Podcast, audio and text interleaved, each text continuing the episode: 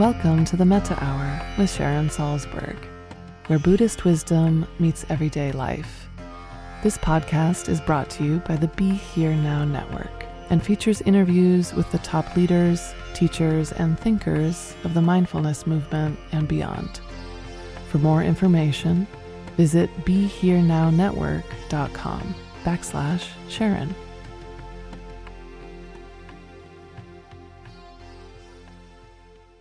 Hi, I'm Sharon Salzberg, and today I'm joined by Marc Lesser. Marc is a speaker, facilitator, workshop leader, and executive coach. He's known for his engaging experiential presentations that integrate mindfulness and emotional intelligence practices and training. Marc is the author of four books, including Seven Practices of a Mindful Leader, Lessons from Google, and a Zen Monastery Kitchen. Marc was the co founder and CEO of the Search Inside Yourself Leadership Institute, featuring a mindfulness program he helped develop within Google. Marc founded and was CEO of three companies and has an MBA degree from New York University. Prior to his business and coaching career, he was a resident of the San Francisco Zen Center for 10 years and director of Tassajara, Zen Mountain Center, the very first Zen monastery in the Western world. Welcome to the Metta Hour, Mark. Thank you, Sharon. What a you know, we, we don't get to hang out enough, so I'm glad we could use this as an excuse. I know it's fabulous. It's like it's kind of like when you meet someone in you know India or something. You say, "Well, we never get to see each other in New York, but here we are." exactly. Yeah. So, um, I'm now I'm trying to trace the course of your life. You went to NYU, got an MBA degree. Yay, NYU, yay, New York uh, got an MBA no, degree. No, no, that, so my my my my my Zen training was before it that. was before that. Oh, tell me, where was it? Yeah, yeah. No, I I was um I was an undergraduate at Rutgers and took a a one year leave of absence and went to uh, San Francisco and uh, found out shortly after that about the San Francisco Zen Center. Um, wandered in and stayed for 10 wow. years. Um, and and um, many surprising things happened during that time. But one one was that I, I kept I kept getting asked to take on different kind of management and leadership roles at the Zen Center, and I was always a little perplexed by that. Uh, but but then, you know, I think especially at the the last my my ninth and tenth years when I was um, running the you know head cook in the mm-hmm. kitchen mm-hmm. at Tassajara and then director, I I thought I really I'm I'm liking this this leadership stuff and and why isn't everyone integrating you know contemplative practice, mindfulness practice with work and leadership? So I went from there to NYU. Oh, that's school. so interesting. I just made a very big assumption that it was the other way around. Yeah, no, that's that's the more more conventional way I think that people yeah. do it. I don't know. That's fascinating because I, I really relate to that. Having, you know, I went to India when I was 18, when I was a junior in college. I came back um, briefly and uh, finished school. I went back to India, came back in 1974 as a teacher and began uh, teaching uh, after my own teachers had told me to teach. And, and then in 1976, we helped establish the Insight Meditation Society in Barre, Massachusetts, which is still there and flourishing. And um and that was another world. You know, suddenly it was like people I remember we have these board meetings and uh Jack Kornfield and Joseph Goldstein and I would be there and there was always somebody who said, you know, you're not um you know, you're not budgeting correctly. You have to you have to think about, you know, roofs leaking and and things like that and we'd say, "Really?" You know, like, oh, right. That's different. And right. everybody needs health insurance. Oh, really? And, uh, you know, it was like another world. And, and it was fascinating for me. Um, in some funny way, I love business and, and, uh, just the way of trying to figure out how a value based organization can flourish mm-hmm. and even survive. Yeah. And, yeah in, in this mm-hmm. world. So I I really understand what you're saying. Mm-hmm. Yeah, yeah. No, that um, again, I I, I, am still a little surprised in that, you know, when I when I was an undergraduate at, at, Rutgers, I wouldn't have associated with people who were business yeah. majors. There was something, ba- you know, kind of bad about business. And then, um, and it's funny. The other day, I was, um, I, I did a, I, I lectured at Green Gulch, and and during the question and answer, someone raised their hand and said, "Isn't like how could I be in the business world? Isn't isn't it like so unethical? And aren't people just you know don't people just regularly um, you know not tell the truth?" And I was like, "No, that's such a such an interesting. It's that that business has such mm-hmm, a bad mm-hmm. reputation that that that that I've my experience is that it's pretty much at least my experience is that it's mostly people uh, trying to do their best, uh, trying to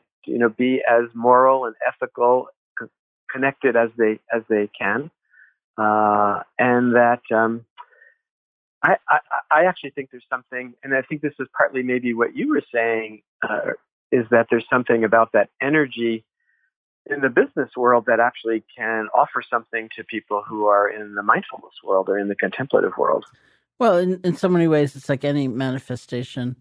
It's where the rubber meets the road, you know, and um, yeah, yeah, you know, yeah. how are you going to structure things? How are you going to treat people who work there? How are you going to um, present yourself to the world at large in a way that's commensurate with your deepest values? And part of the problem, right, of course, right. with our experience of business or capitalism um, is that, uh, you know, for many organizations, many companies, there's a singular sense of responsibility, it seems, which is to please um, shareholders, you know, mm-hmm, and right, and right.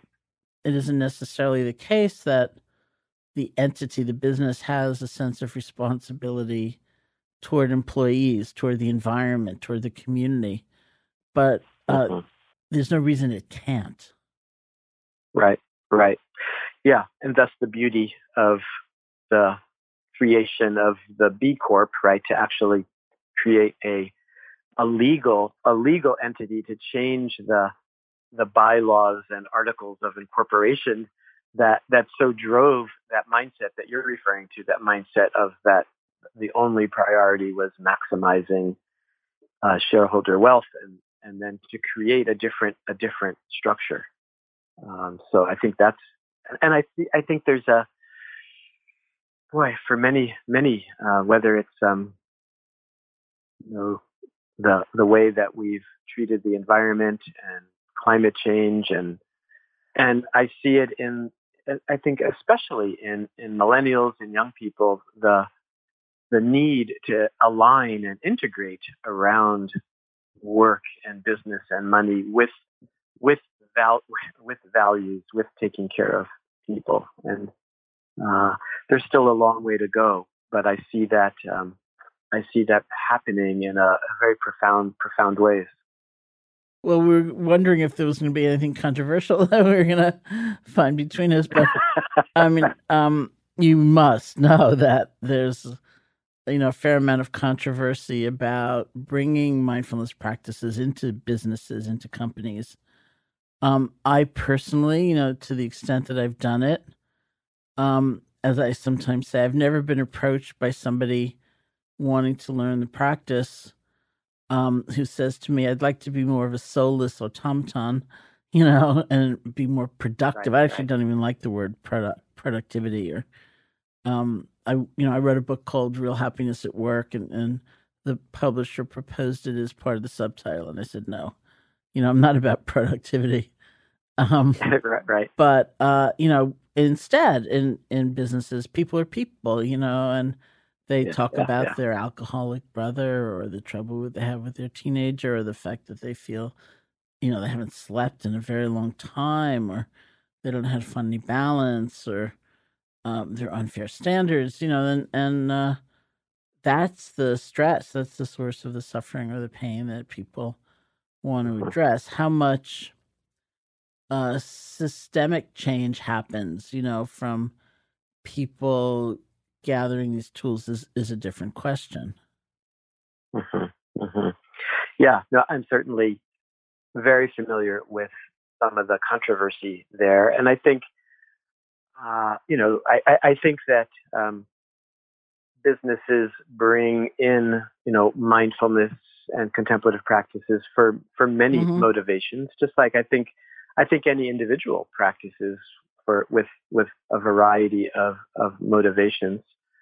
But I've what I keep finding is, you know, and I find myself in places like Google or SAP or um, within big medical systems like like Kaiser, and and I think I think there there very much is a fundamental uh, desire to uh, to to to find real um, connection, freedom, waking up, uh, all of the same things that I think attract people to meditation mm-hmm. places. I think that that that I, I think it's kind of amazing. I think that access and doors that are being opened to people to be able to practice who might never step into a more uh, conventional practice center are finding out they're being introduced to practice in in the workplace. Um, you know, dis, despite you know maybe maybe the motivation of the the the people that that brought brought us in was around, as you were saying, maybe it was, you know, how can we increase productivity? But more, more, more. What I find, like in in Google, uh, mindfulness is a core part of their mm-hmm. well-being mm-hmm. program. Mm-hmm. And again, it's it's easy to be cynical, right? Being cynical is very easy, uh, but I think there's, I think there really is a um, a question about how can we take how can we take care of our mm-hmm. employees? How can we we don't want our employees to be um, having negative reactions to to stress. We want we we actually care about their uh, their well being, their physical, mental, spiritual health, and mindfulness seems to be something that uh, uh, very uh, practical and accessible way to do that.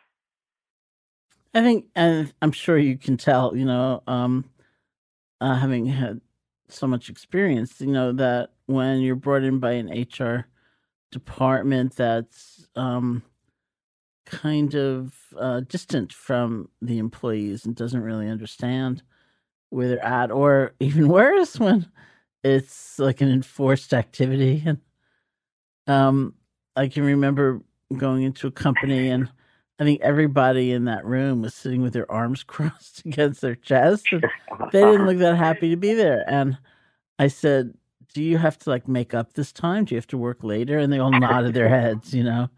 And I thought, oh, I'll talk right, fast, right. you know. Um, or another time, you know, with yeah. another company where they said, You've got 15 minutes with each group. And I said, I can't do it in 15 minutes. And they said, But they've got to work. And I said, Well, you know, can I have half an hour? like, um, you know, I mean, I think it's pretty obvious when the the motivation is really askew. Yes, yes. No, I've I've experienced some of that as well.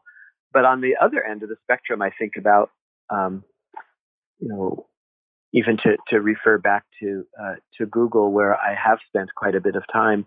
The program was always completely voluntary. Uh, always, it was just you. You have. In fact, it became somewhat competitive to get mm-hmm, into the program, mm-hmm. which is and it and in fact there. I was just at Google and um, there's a, a pretty substantial waiting list for people wanting to take and it's and it's a two day program so it's like two again that's not a lot of time but it's not 15 minutes it's like stepping out of the your work life for for two two days, and then there's another you know four week or eight week kind of follow up of doing doing daily daily practices. Um, so I think there are there are more and more workplaces that um, are taking this stuff a lot more seriously and are um, seeing that uh, it can really be important to um, to take to take the to take the time. So you've written several books, and I'm curious about what's inspired this most recent book on the topic of leadership.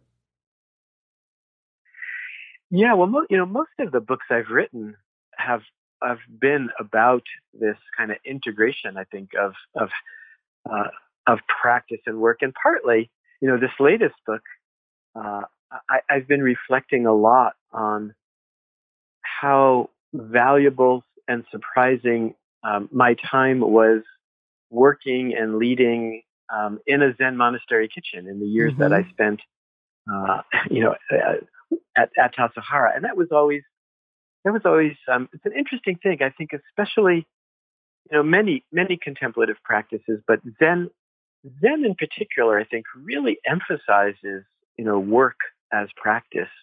And even going back to, you know, the, a, a piece of writing that Dogen, right, the founder of Zen in Japan in the 13th century, who wrote a piece called Instructions to the Head Cook, mm.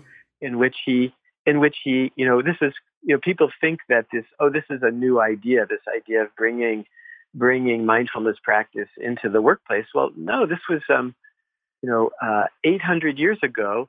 Dogen wrote this beautiful piece in which, and one of the things he said is that um, the, the head cook should always practice with three minds, with joyful mind, grandmother mm. mind, and and wise mind, uh, and that and that to this day, those those uh, the the symbols and words for those three minds are on the uh, on the altar in the center of the Tassajara kitchen, and and there's off, often kind of talked about. And and I, I feel, you know, in, in the work that I do these days, and this is part of, I think, what um, part of my own motivation to write my latest book was seeing that I was very consciously asking myself, you know, how can I, how can I bring the experience that I got of the the the experience of working in a Zen monastery kitchen into into the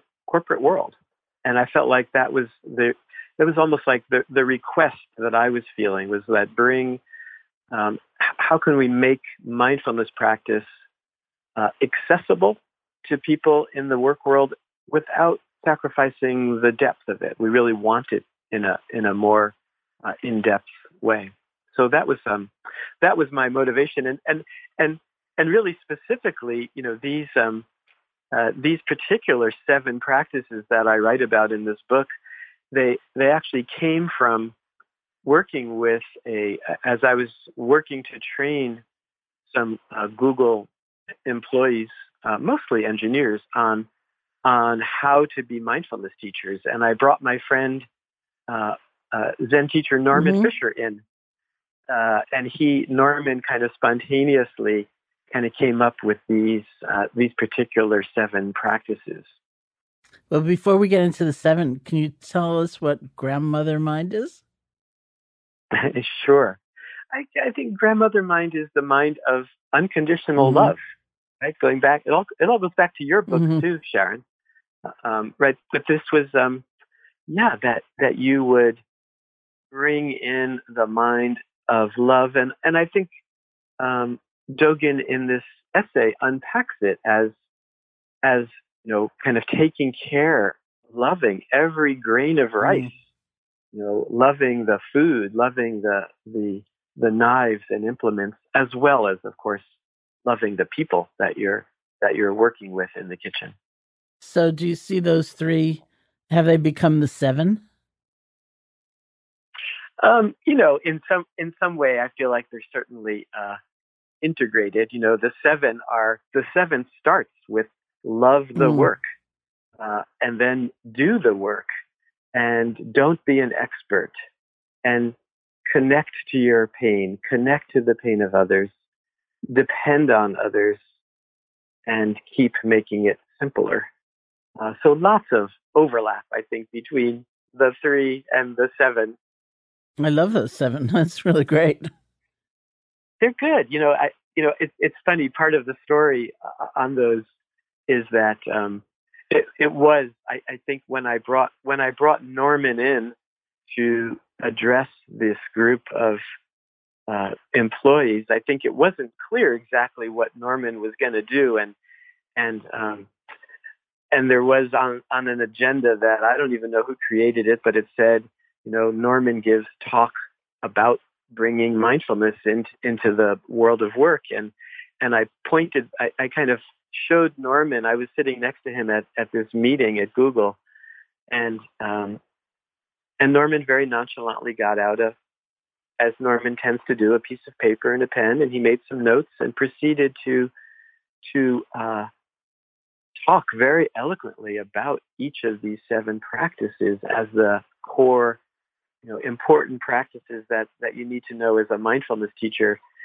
But when I heard these, I I thought these are I loved them. I loved them as soon as I heard them, and I I actually wrote them down and put them on everyone's desk who was working at the or, this organization, the Search Inside Yourself Leadership Institute, that at the time I was the CEO of, and and I put them on everyone's desk. We had about maybe I don't know 18 or 20 employees at the time, and then little by little, I started writing about them and teaching uh, teaching about these seven practices and and it was probably a couple of years into it that I, I, I started feeling funny about it and thought, I need to I need to talk to Norman and get Norman's mm. okay. Mm. I think a book is emerging here.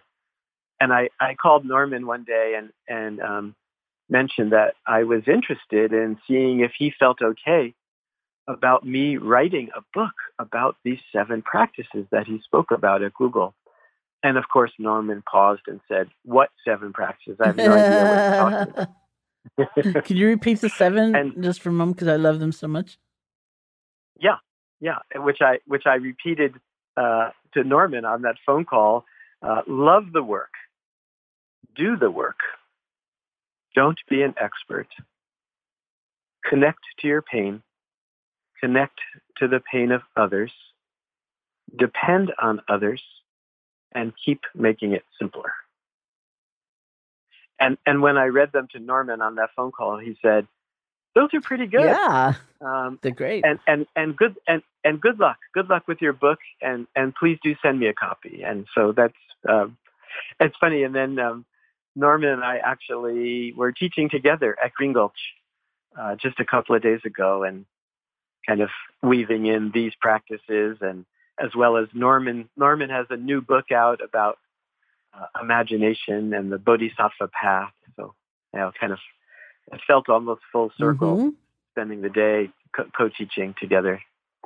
But that's real generosity too, rather than saying, hey, those are great, give them back to me. They're mine. To- totally. No, yeah, yeah, it was completely. I, I, I uh, Norman and I have been very, very close, and we teach together. We've been teaching together out of Green Gulch.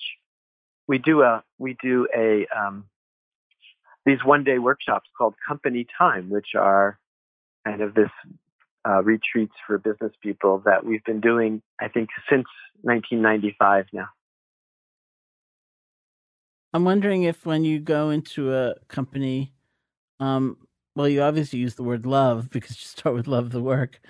But do you use concepts openly like love or compassion? Totally. You know, totally. I, I it might, um, I, I might, um, I might not start mm-hmm. there, in, in, depending on the corporate setting, but I think um, I definitely start with um, getting people to just be quiet and getting people to listen to their voices and i might i might have people like in a if i were doing a starting with a a, a guided meditation i might ask people to check in with their own mm-hmm. hearts and ask people to check in with what they love and and then i i often like to do um you know have people practice listening and a great place to start is to ask people to have a conversation what do you love about your work uh, what do you love about your life? And what are some of your biggest challenges? What are you what are what are you grappling with? And and I think those are great starting places for teaching mindfulness in the business world. What do you think since you know you're you're using the um the mechanism of talking about leadership, what do you think our general cultural concept is of leadership and how accurate is it? Hmm. Hmm. That's a great question. You know, I think um, I think in our culture, leadership has, uh, you know, there's a lot of, I think, cynicism and negative connotations that go with leadership. Um, you know, and, and it's complicated. Like people, like I, it makes that question makes me think of, um, you know, often I'm I'm teaching, you know, mindfulness and emotional Mm-hmm. intelligence in the business world, and and uh, one of the questions I get asked most often is, well, what about Steve Jobs, hmm right? That that he's an example of someone I think who uh, people think of on the one hand incredibly you know dedicated, cre- creative, like masterfully creative, right? Change the world, right? Here I am talking. hmm I'm talking on a, on an iPhone right now, which is kind of a you know a miraculous invention of I think of Steve Jobs and a and a whole team of people creation. Um, on the other hand, he was known as being a, a really difficult person. You know, that had a had a real shadow side, uh, and um, and, and I, I, I would often answer that question just by saying that that I think he had some incredible, uh, incredibly great leadership qualities, and he had a real shadow side, and, and I think a lot of people were uh, a lot of people were hurt uh, by by his leadership style, which uh, that he that I think despite despite how difficult he was as a person, he he managed to uh, rally rally get people to rally around creating something. And I, I would ask the question, I wonder, I wonder what, what other great things might have happened if he were even a, a more integrated and aligned leader. But, you know, these, you know, these humans are complicated. People are, are, are complicated. I think now, um, I think there is uh, more and more interest and need in what I think of as um, integrated leadership of people people integrating things like love and compassion uh, in with the ability to uh, inspire others, the ability to have the kind of kind of creative mind that uh, Steve Jobs had. Um, yeah, and it's kind of um, I have to say uh, I, I did an interview the other day on these seven practices. It was a short radio Mm-hmm. interview, and and and at the end, uh, the uh, the person interviewing me said, "Can I ask you a personal question?" And I said, "Sure." And he said, "How does it make you feel that our our president seems to exhibit the exact opposite of all 7 Mhm. practices that you've just talked about?" And um, and I said it kind of breaks my Mhm. heart actually that that we're not seeing the you know at very high levels, especially especially in government, and I think in in you know we see it in in many corporate settings where uh, these these seven practices that I just named are not you know are not the kinds of ways of being that uh, a lot of our leaders aspire to. Having said that, I'm uh, I, I keep seeing it more and more. You know, I, I I've been you know I, I've noticed that um, uh, Jeff Weiner of Mhm. um, of LinkedIn is about to be doing a compassion a workshop on compassion in, in Silicon Valley, and I think more I think there's more and more interest in these. Uh, aspirational practices and i think on many levels i think people realize we're in trouble. Our planet, our planet is in trouble. Our government is in trouble. Our corporations is in trouble. Are in trouble, and and that uh, it's going to be people. I think taking and embodying these kinds of practices are might be might be the only the only way out. The only way that we're going to solve some of these real problems. I think is through more more awake, more compassionate leaders. And I think there's also, you know, there's the um, very classical kind of conventional sense of the leader as a single figure on top of Mhm. a pyramid, you know, and um, just in something you were just saying, I was reminded of uh, when I was involved through the Garrison Institute in this four-year program um, for domestic violence shelter workers, bringing the tools of yoga and meditation to them. And um, at some point, we started with frontline workers, and then at some point, directors and supervisors of shelters asked to have a program. So we did a kind of parallel program for them. And they came up with a, a slogan, you know, themselves, which was they wanted to start a culture of wellness at work.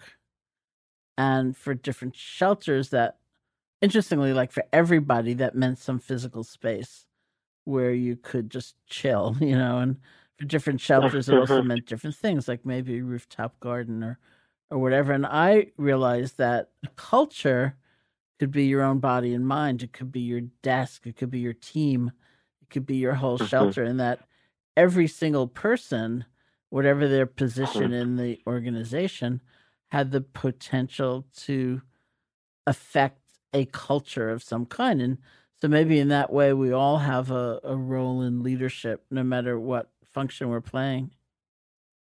Totally. And, and that's, um, you know, I, I use, I, I sometimes uh, uh, hesitate to use the word mm-hmm. leadership because it seems to conjure right a certain certain idea. But I think uh, I think that everyone's a leader, and, and, interesting that you should say what you just did.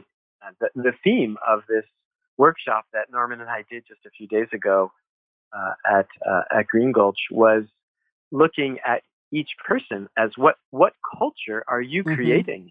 What you know? What are your what are your underlying attitudes and assumptions that you are bringing and, and, and what culture, what are the gaps in, in the culture that you've created and what culture do you want to create?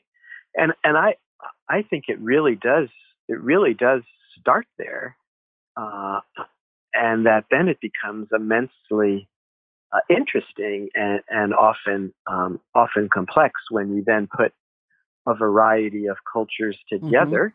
Mm-hmm. Uh, what does your what what does what's the culture then of your team? You know, maybe it's or, or your partner. Even a relation, mm-hmm. any any relationship is like that, right? Every relationship bringing how hard it is, right? This is why this is why intimate relationships or uh, and marriage or or any any close relationship is because you're you're actually taking more than one culture and putting them together.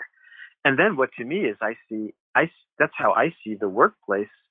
You're putting all these different cultures mm-hmm. together and then you're asking people to to actually get stuff done, right? That that it, you have to actually work together. You have to collaborate on projects and and agree on things and and and those cultures those individual cultures are being played out, and you need to work with them in a way that is um, hopefully working toward kind of individual and group sense of well-being.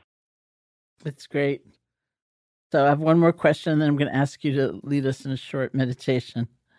Um, because when I teach meditation, um, uh, fixated on uh, the moment that we realize we've been distracted and that uh, that being a very important moment not to just get down on ourselves but to practice letting go and being able to begin again. And so uh, i know in your book you speak about a leader's ability to embrace failure and i think of meditation practice as uh, learning of resilience you know it's it's it's mm-hmm, it's really mm-hmm. learning how to begin again over and over again so i wonder if you could just say something about our relationship to failure?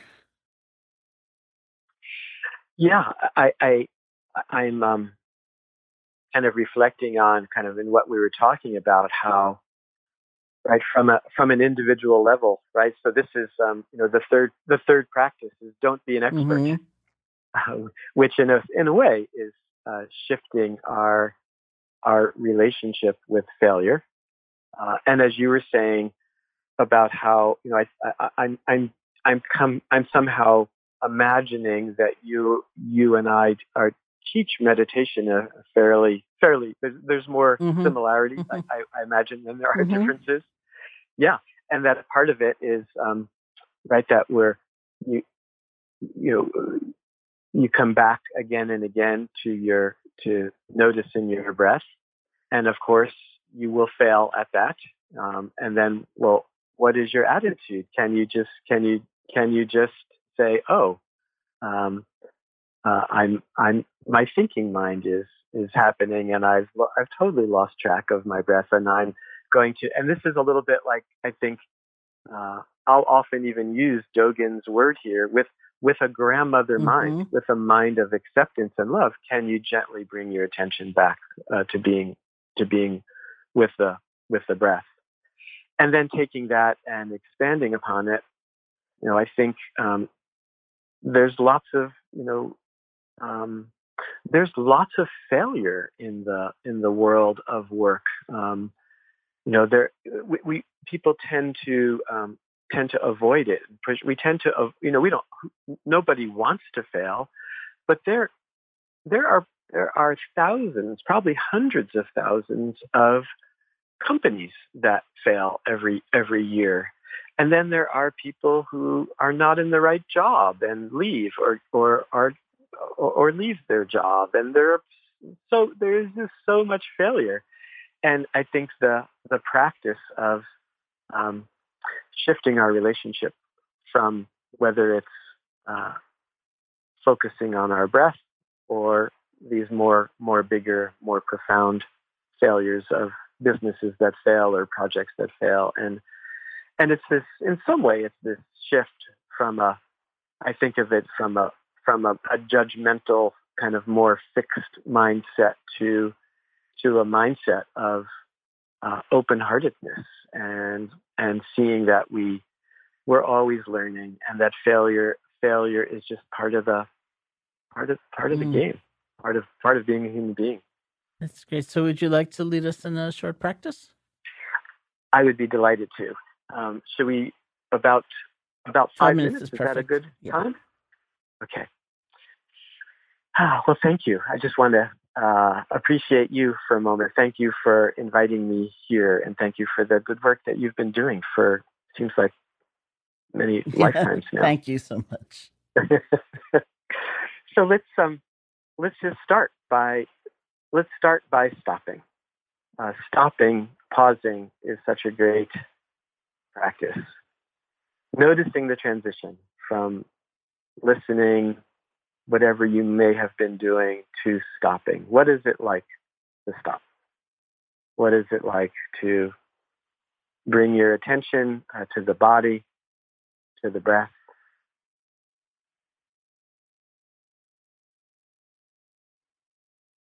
Again, a kind of uh, checking in, tuning in, noticing your shoulders and chest and face and neck, just really being being in the body, starting with the body, making conscious choices about placing the hands and feet. Maybe sitting up, sitting up just a little straighter if if that's comfortable. Putting some energy, energy in the spine, energy in the upper back feeling the sense of alertness, awakeness, uh, sitting, sitting perhaps like a majestic mountain, a feeling of dignity in the body, and at the same time being uh, relaxed, comfortable. Uh, that alone, just a great practice being uh, relaxed and, and alert.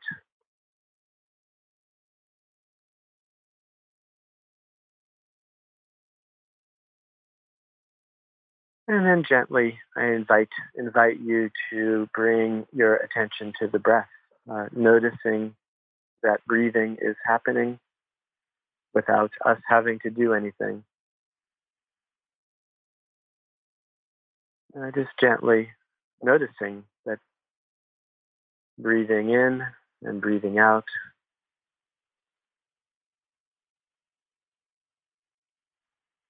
And even bringing a sense of curiosity, uh, knowing, noticing that this this breath is actually new. and fresh. This breath right now uh, has never happened before, won't ever happen again. So bringing a kind of uh, attention, curiosity, even some kindness uh, to the breath, to the body, uh, without trying to change anything, just noticing.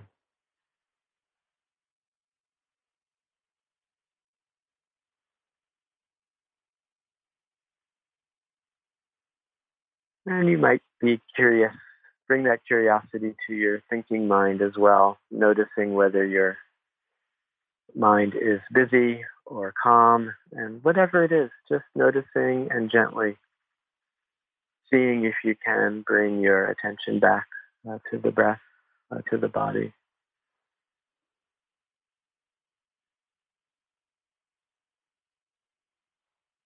Uh, so just cultivating, cultivating this sense of right now, there's nothing, nothing lacking, nothing extra is needed.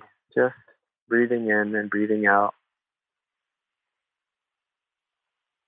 Can you feel your own sense of safety, appreciation, and connection? Uh, can you feel there's no separateness between us right now?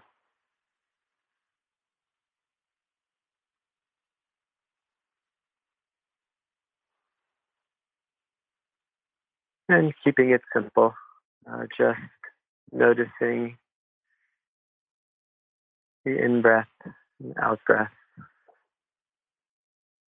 uh, noticing what it's like uh, to be alive, to be here right now.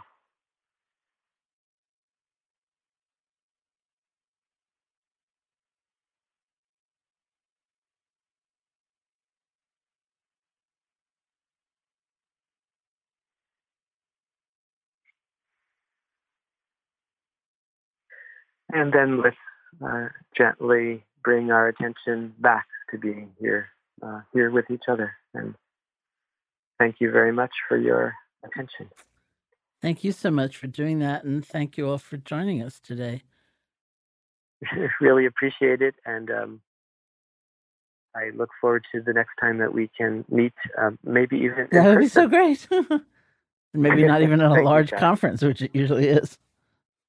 That would be lovely. Yeah. Great. So if you would like to learn more about Marc, you can visit his website at www.marclesser, that's M-A-R-C-L-E-S-S-E-R dot net. And I encourage you to check out his new book, Seven Practices of a Mindful Leader, which is available in paperback, ebook, and audiobook formats wherever books are sold. Thank you. Hey, folks. Thanks for listening. To learn more about Sharon and her ongoing teaching schedule, as well as online courses and a free guided meditation, check out her website at sharonsalzberg.com.